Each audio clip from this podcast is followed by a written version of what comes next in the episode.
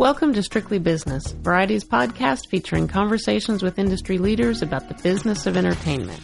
I'm Cynthia Littleton, managing editor of television for Variety, and today my guest in New York is Lowell Peterson, executive director of the Writers Guild of America East.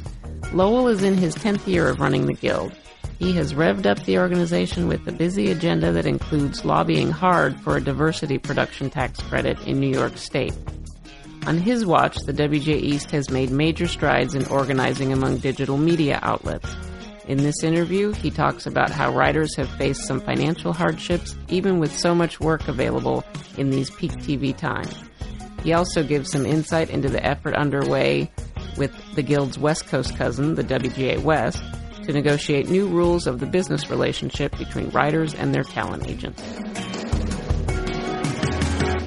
Lowell Peterson, Executive Director of the WGA East. Thank you so much for stopping by. Thanks for having me. It's great to see you again.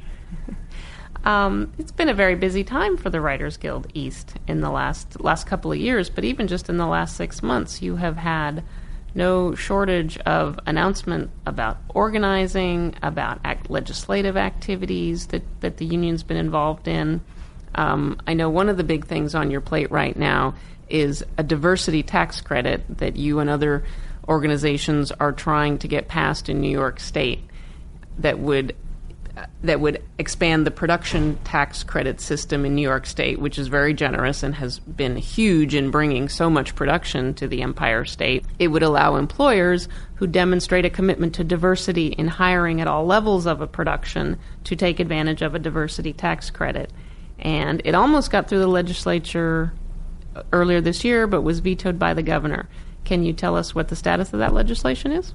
Yes, well, New York and New Jersey sort of have competing approaches. Uh, the credit in that we pushed in New York, and as you say, it it, it passed uh, actually last uh, session, and the governor vetoed it, and we're we are coming back for more. Uh, the is out of session until January, but we've already been having meetings uh, really would build on uh, the success of the production tax credit, which has brought just enormous numbers of jobs to New York. I mean, New York was a wasteland for production for many years. TV sort of started here and it all moved west, and uh, if you were an actor or a a photographer or a sound person or you, you, name it, you really couldn't make a living in New York. You would just scramble jobs together, and the production tax credit changed everything. It's now one of the biggest and most uh, quickly growing industries in the entire state, maybe in the entire East Coast. And it's all because of the tax credit. So we said, hmm, why don't we build on that successful model and apply it to diversity? Because we all know that there's a tremendous lack of diversity in the TV and movie business. So the credit that we got through the legislature, and we hope to get through again, we need to get the governor's support this time, would uh, apply the same rules, but it would apply uh, to companies that hired women or people of color to write or direct TV in New York. TV we thought was the most appropriate thing because writing and directing films tends to be unique. You know, there are other factors that go in, but with a TV show, you have a writer's room, sometimes 10, 15 writers who break the story and create the characters and work for six, eight months at a time, and directors have to come in for every episode. So this seemed to be the sweet spot. Uh, and we got a lot of allies. We worked closely with the Directors Guild of America on this. We, we uh, got legislative sponsors. Uh, all of the other entertainment unions supported the legislation, still do. Uh, the AFL-CIO supports it. We had a lot of advocacy groups like New York Women in Film and Television. And it made sense, you know, because if you have a problem, which the industry does, I think we all acknowledge it, we have a tremendous lack of diversity, the, the it, not just on screen, but behind the camera. Storytelling is not as diverse as audiences. So we need to fix it. We need to fix it as a matter of social justice, but also, you know, because in the long run, the industry can't can't prosper if it doesn't resemble the society that it's making stories for. So that's what we hope to, to accomplish. New Jersey's taking a slightly different approach. They just added a new tax incentive, uh, including the diversity component that you were describing. We're we're very enthusiastic about that. It covers writers. We hope to get some writers' rooms in New Jersey. So things are looking up. And it, but it was vetoed by Governor Cuomo because it because he said it was unfunded. Yeah, it. it um, it was uh, unfunded. We tried to get him to put it in his budget, and he didn't do it. So it was a little, little like the uh, anyway, it was it was So he funny because wouldn't- he didn't he didn't fund it. He wouldn't fund it, and then he vetoed it because it wouldn't be funded. Yeah, okay. it, was, it was ironic. Uh, we're not really sure what the politics of the governor's decision were. He certainly has been a big supporter of the industry. Uh, Generally speaking, yeah, yeah. That, that's why it was so surprising. Yeah, we. I mean, we we were up till literally midnight on the last day that he had to veto. He didn't do anything until about 15 minutes to 12, and then we got the veto message. And you know, I don't know. We're still trying to unpack the the politics of it. Who is actually behind killing it? Because it's hard to believe that the governor himself has a has a, an anti-diversity agenda. That's just not who he is politically. I, you know, so we hope to address that. You know, there, are, there, there were some technical issues that we mm-hmm. needed to address, and we've done that. And so we, you know, we're, we're going to keep plugging. It's got a lot of support, and it'll it'll maintain support for the overall industry because you know you need legislators to vote for these overall tax credits. This is a big subsidy of the entertainment industry. Right. And Every year they become, you know, every year they come up for review, and there's always a certain amount of debate. Yeah. And it's hard. It's hard to look around New York State and say that this production tax credit, credit has hasn't been worth it. Oh, it's been tremendously worth it. I think there's going to be some some new research coming down the uh, the pipeline that shows just how many jobs it's created, and it's been great. But it hasn't moved the needle on diversity. So the legislators say, "Look, we love supporting jobs." But we look around and it doesn't reflect our communities. You know, legislators from Upper Manhattan or the Bronx or Queens or up, upstate New York look around and they say, well, wait a minute, this is great. We love it. But when is this industry going to fix a problem? Why don't we fix the problem? I think that's why we were able to get it passed through the, both the Assembly and the Senate because it made a lot of sense to the folks whose constituents are looking at TV and saying, hmm, we could do better. Having studied this issue, like what what did you what is the source of the continuing source of the problem of getting people into the pool of potential of of potential employment in f- film and TV? Is it really just that the that those first d- avenues of getting into the business are still closed to a lot of black and brown people? Absolutely, and women, both, all three, all of the above. It's it's an informal hire kind of place. It's um, a lot of industries had these problems back in the '60s. You know, you didn't get hired because of any formal process; you got hired because of who you knew. And the same is true across the entertainment industry. People hire people they've worked with, they went to college with, they did you know, a magazine in college with, whatever, and that tends to reinforce the current employment patterns. It's not. I- don't think it's it's venal. I don't think there's conscious racism or conscious misogyny. There might be some. Uh, there might be certainly some unconscious, but I think it's mostly if you get your job through networks. Um, the networks are, are just going to reproduce themselves. It's not a lack of talent either. It's interesting. We did a survey of our of our TV and movie writer members and said, "What do you think it is?" Anonymous survey.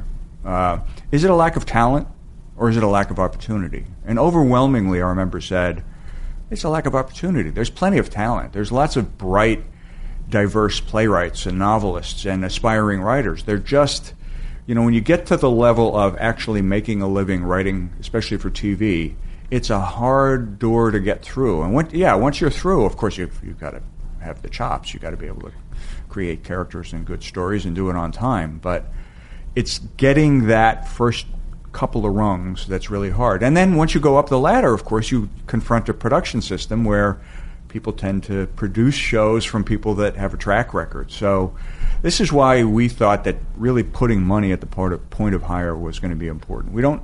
We also do training. We, the City of New York has funded a diversity training program for us. We're about to hopefully do it again. Um, it's been tremendously successful. Um, but ultimately, it's having access to the decision makers at the in terms of who hires at the writing and directing level, in terms of who greenlights series, in terms of who decides how many episodes to, to order. You know, these, these, this, the industry, sort of top to bottom, needs to pay more attention to this stuff because it's uh, it's reflexes that are ingrained, and we have to figure out mechanisms to overcome that.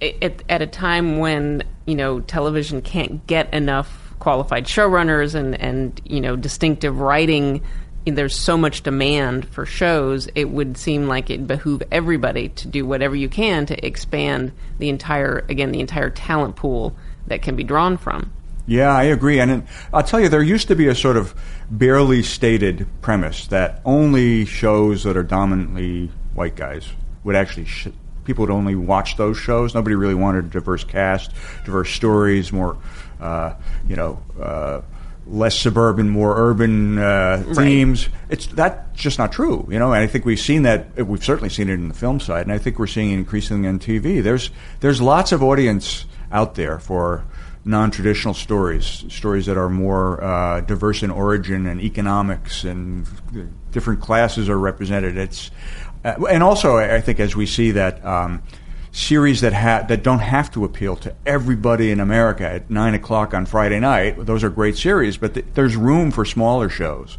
and that I think will help as well. You know, you can take a chance on an eight episode or a twelve episode show that maybe you wouldn't for a full network primetime season. Right, and you have to worry about will it will it sell in Germany and will it sell in you know all around the world. That, that used to be it was it was probably never true, but there used to be that maxim that you know international sales also helped to kind of reinforce that sort of white majority uh, approach to television programming. And as we know, as just about everything else about the industry, all of those rules are out the window and can be proven to be demonstrably false. So yeah, yeah, the numbers are not lying. It's just thankfully people are taking are willing to to give it a shot and succeed.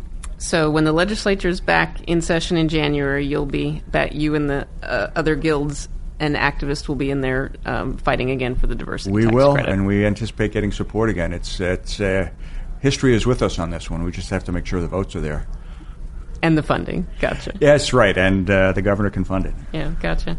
Um, let's talk about another complicated issue that's that's in the in the ether right now for writers. Um, I know that the WGA East and the WGA West, your counterparts on the West Coast, are talking right now, are in the middle of really trying to sort out some a complicated issue with the the advocacy group for talent agencies, this Association of Talent Agents, and there's a lot of decades old rules that you would like to see revised to have a little more sort of governance on how talent agents that represent writers you know what the rules of the road for those companies in terms of them being also active on the production side at, as we are seeing some of the larger agencies are starting to diversify and get sort of directly into production which has for a long time been considered you know uh, a big conflict of interest for an agent to also be involved on the production side can you talk about sort of the state of play in that process right now? Yes. Well, so we have a, uh, a franchise agreement with, with the agents. Both the East and the West are parties to that agreement. It was last negotiated in the Gerald Ford administration. Uh, when I talked to members about that, they all sort of groan. It's true. Nobody has tried to renegotiate these terms for generations now. So that by itself means we we had to do something. Um, there was a process in that agreement that gave us the opportunity to give a notice of termination and then propose changes. So we've done that, and that we did that in April. Uh, haven't really had. I wish I could tell you we've had all kinds of robust conversations. It's it's a little early for that, but uh, we did make some proposals. Um, it is very popular with our members. I talked to a lot of members about it. They think um, everybody has a different view of what their own agent and agencies in general. Some people love their agents, some people hate their agents, some people wish they knew who their agents really were. You know, so it's a, it's like anything else. There's plenty of agent jokes around uh, around in the industry, but fundamentally, the conflict of interest thing is something that has concerned us. Um, there are ways in which the agencies sit on the other side of the table, and and our concern is that that creates a disincentive uh, for the agencies to actually fight for our members. That's really fundamentally what it's about. Now, what the solution is to that problem, I don't know. You know, we have a lot of ideas, we have a lot of proposals, um, but that it's um, you know the kinds of things that have developed over the years in the agency world would never be allowed to develop in the attorney world or what have you. You know, you you can't represent both sides of a transaction. You can't have your economic interests aligned with the other side, which we're concerned is a product of some of the deals that some of the agencies have been making. So we we need to really uh, learn more uh, details about how those arrangements work, producing being producers, clearly, if you're hiring our members, you can't then negotiate with yourself. You know, um, the, the, the guilds, the Writers Guild East and the Writers Guild West, we set minimum terms. We set the minimum pay terms for initial compensation, residuals, benefits. Uh, what the agents are supposed to do, in addition to, I don't know, uh, lubricating the gears so that people get more jobs. They're supposed to negotiate above minimum. Right. What we have seen Fiercely is, is, that, you know. yeah, it's it's going down. I mean, people are getting paid increasingly sort of what we set, and that's I mean, we I, I think our minimums are good, but historically, particularly if you've been in the industry for a while, in order to pay your mortgage and put shoes on your your kids' feet, you need to make above minimum, uh, and that has been decreasingly true, and that's been the agent's job. So we we do the math. We say, well, look, we know that the agencies are relying more and more on other deals, deals where they're not making more money by getting more money for our members, and we see uh, above minimum compensation declining. What does that mean? Well, so I don't I don't have any inside story for you, but we are we are in that process. We've had lots of discussions with our members. We do have. Uh, uh, we've requested modifications, and you know, stay tuned. Um, uh, Do you feel like it's that there's a that there's a pathway to a real dialogue there, or you feel like you're getting a lot of opposition from the guilds in terms of approach unpacking this issue? oh, I don't. I think it's too early to say.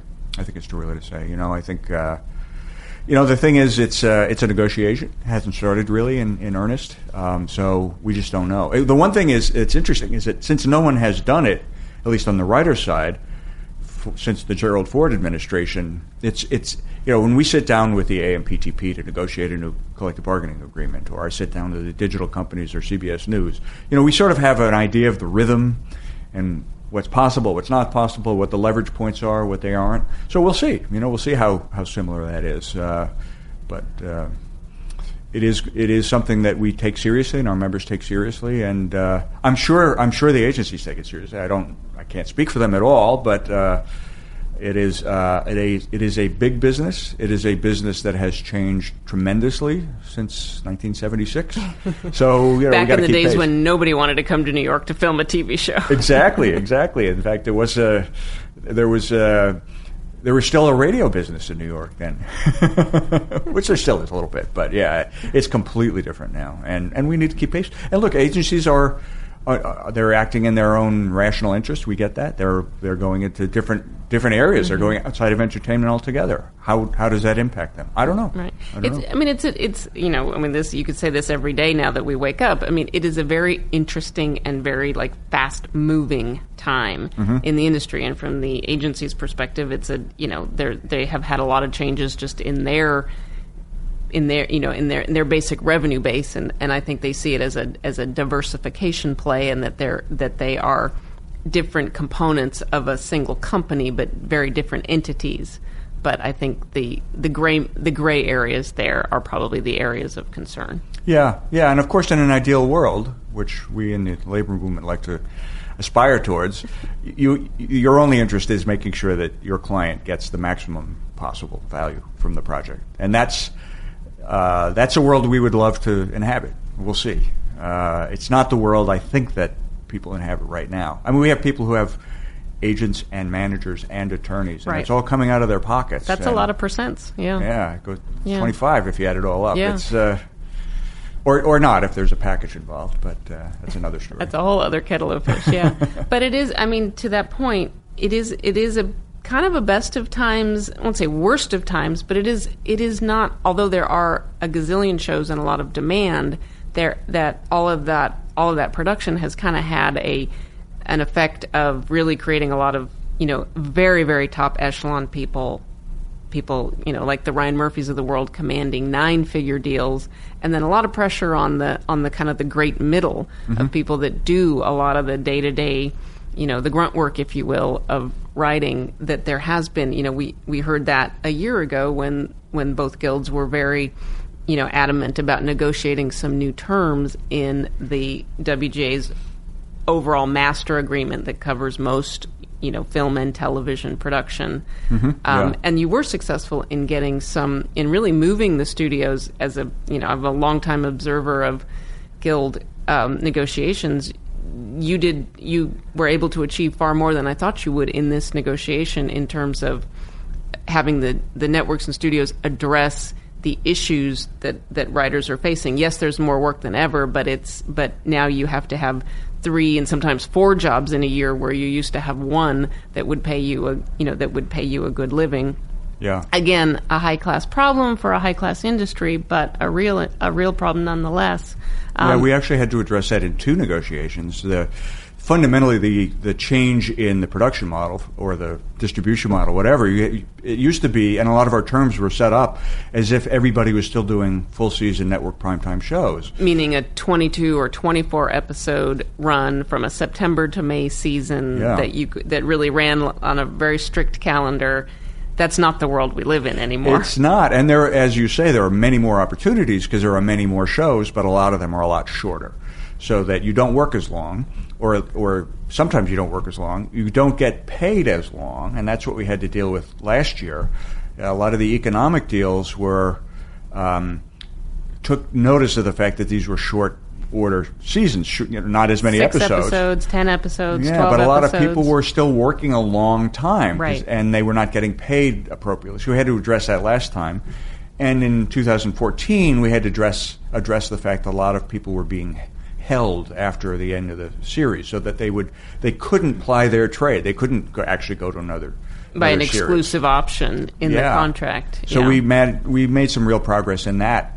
So b- both of those negotiations, I Mm-hmm. think, addressed sort of the change in how TV is made from the traditional long series, long seasons Mm-hmm. to shorter seasons, and it's it's been good. To, to we haven't done enough. We have to do more, but it's it, we addressed structural issues in the industry, and I think that's been uh, uh, good for our members. And you, the feedback you've had from members is that it has made a difference. Yes. Now that it's been a, a little more than a year that that contract is. Yeah, well, in. the the 2017 stuff not didn't it didn't all kick in because a lot of seasons were already underway. and so it covered future yeah, shows. Yeah. yeah. But uh, it's so far it looks good. We're hearing the we're hearing. Um, I'm sure we're going to need to make some tweaks on both. Uh, and we did make a tweak in the in the short seasons thing uh, last time. So, but I think we made we set the foundation for real progress. at the risk of sounding Pollyanna-ish, would you say that in the 2017 negotiation that you that there was a a real give and take in terms of as you as the guilds put the issues on the table to the, the to the AMPTP, which represents the networks and studios? You know, it sounded like at the very least they were listening. This yeah, last time no, around. I think that's right. I think that's right. I mean, as a as a union negotiator, um, it's important to keep both dimensions in mind. One is rationality, give and take, reason, uh, careful argumentation. The other one is, frankly, leverage. You know, and they're both important. If you think that the only thing you need to do to make gains is to beat the other side over the head, which we sort of did with a big strike authorization vote, you're probably not going to get that much. On the other hand, if you think you can just go in and reason and you don't have any power behind it, you probably won't get much either. The in, last year, both came together. We had we had a membership that was um, inspired both on on this issue and also on uh, changes we needed to make to shore up our health fund.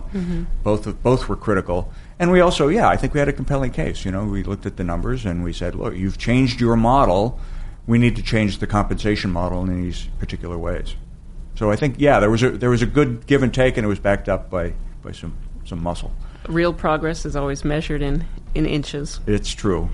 Um, and speaking of negotiating and organizing, you've had the the East has had a slew of um, organizing successes. You've you've been doing a lot of New York based digital or East Coast based digital media firms, um, a little outside of the of what what you would consider the traditional film and television scripted or news writer. Um, can you talk about the reception that you've had at some of the places that you've organized, like Vox, um, some of the other companies that you've been successful with? It's been tremendous. We have had enormous success in digital digital native news.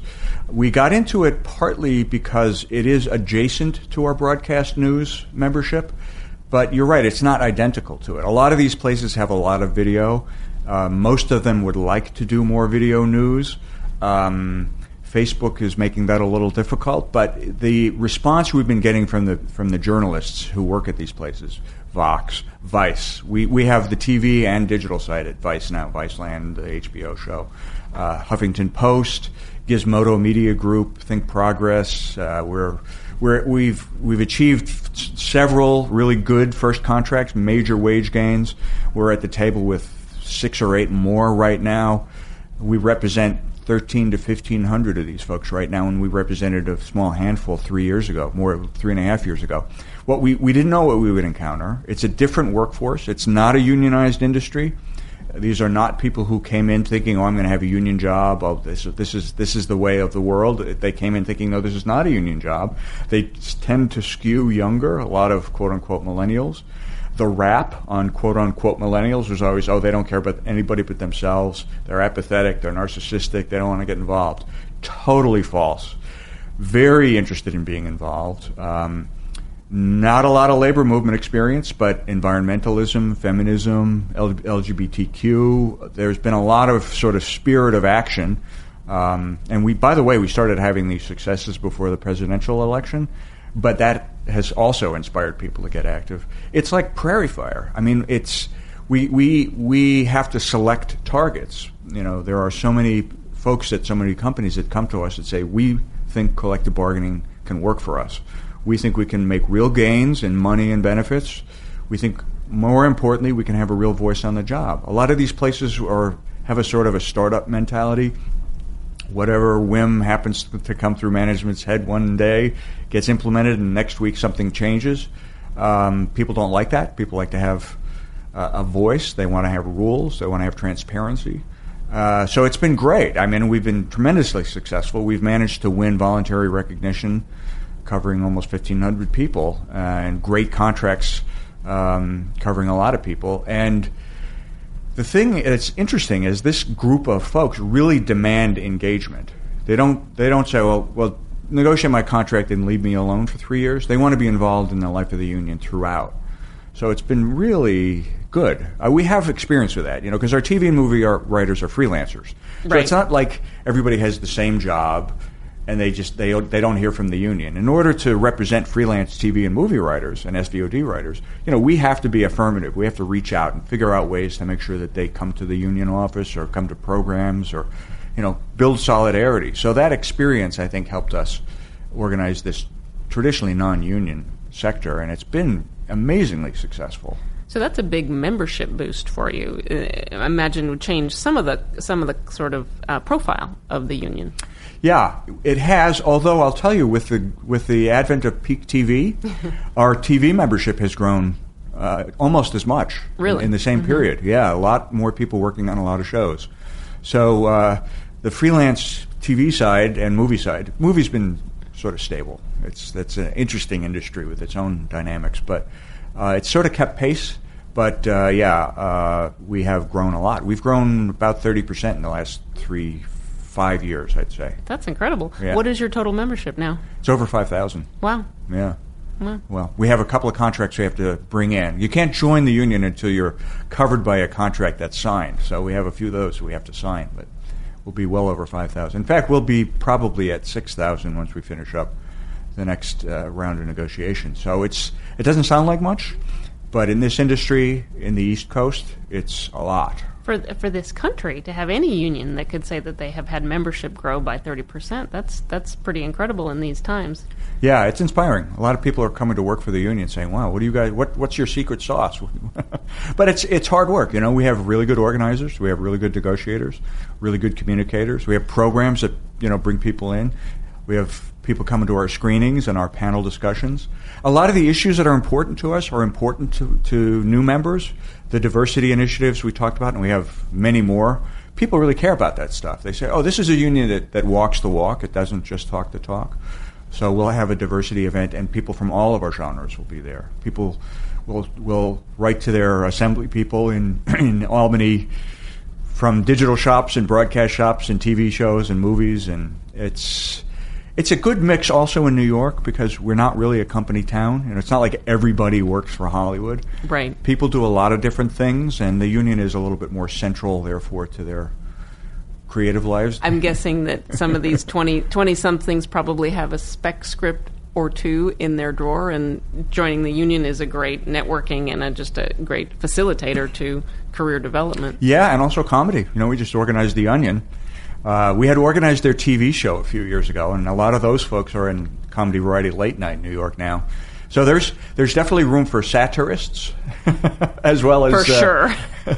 and then a lot of people do go from journalism to to scripted. It's uh, it's that that insight, that incisiveness, that analysis. You know, some of the biggest well movie writers started as journalists. It's uh, it's a good set of skills to have, and they get to they get to rub elbows with people who've been doing it for a while. And you do have nice events. I've been to I've been to a, a bunch of them. They're really nice screenings. Um, you you're now in your tenth year Yeah. as the executive director of the East, and um, I'd be curious if you can remember when you when you first came into this industry, what your perceptions were. Did it surprise you that there? I mean, Hollywood. It's always I've always noted that Hollywood is really. It has always embraced its unions, its guilds. Its guilds are almost. It's almost like you know Hollywood does have a bit of a velvet rope complex, and the unions are that step. Like you can call yourself a writer or a director, but if you don't have a WGA card or you don't have a DGA card, you know it it means you're it's, it means you're taken seriously. It's me- it means you're in the club. Did that dynamic did that surprise you when you took this job? Well, I anticipated it. There are some other unions that have that, you know, in the uh, from the skilled trades side. But I think what I think you're right. I think what's um, what's important is that it's it is a guild as well as a union, and it is a a mark of professional commitment and accomplishment. And we have a lot of members of the Writers Guild of America East who are at a point in their career where they're not working for any minimum that we negotiate. they're way above it. And yet they still remain devoted to the union. They help us with organizing. They help us do lobbying. They help us figure out how to build pressure. They figure out how to bring people into the union. They mentor. They talk to people. They help people with their careers. So it, yeah, it is. It is a. We like to call ourselves the center of people's professional and, and creative lives, and that stays with people as they move through their careers. Uh, so it is different. I think it's, you know, it's also an industry that's in significant transformation um, which Yeah. isn't that's not unusual. That's true on the economy, but boy, the industry in the ten years I've been here is completely different. When we when when the strike happened, you know, ten years ago, people said, "Well, digital, digital, this new media." It's not it's not new anymore. It's it's it's media. It's digital, and and the focus was maybe more on, you know, just streaming, and that's important. But it's become so much more. You know, made for digital is much more important viewer uh, ex- expect expectations are different. People expect to watch things on demand. That's going to completely change the way content is, is funded and produced and distributed. And and ma- and profited and Yeah. how how the studios make a profit and I know that's always been you know when when there's a change in the profit model that's when inve- inevitably and invariably there's going to be some conflict in how, how to divide up the divide up the spoils yeah, and we've had those conversations at the bargaining table. And frankly, the fact that we do have such a strong relationship with our members is going to be helpful. Because my view, and I think history will prove me right, we shall see, is that the need for skilled storytelling on the fiction side and also the news side is going to only increase because the, the, the models, uh, the expected models, where you just turn on your TV or you just open up your newspaper, and that's all that's that, and and you just absorb whatever content gets sent your way. I think that's gone. People, the audience, the viewer, the reader has a lot more discretion, so the quality has to be better. And that you got to give them a reason to seek it out they have to seek it out. Exactly right. And I think what they will seek out is quality, and what our members do is quality. So I think our members will prosper. But I think you know one of the things I've learned in ten years is the union has to continually adapt. Also, we have to listen as much as we give speeches, and uh, and I th- we have, and I think that's been one of the reasons we've been so successful. We've we've organized a lot of digital people, reality TV people. Our TV membership is growing, and it's not because we sit back and we say, "Well, we already have all the answers. Don't bother me." We we spend a lot of time learning from our members as well as trying to make uh, make the road. listening in the trenches yeah Yeah. Lowell I can't thank you enough for stopping by and talking to us about these issues I really appreciate it It's been a pleasure. thanks for listening be sure to join us next week for another episode of Strictly Business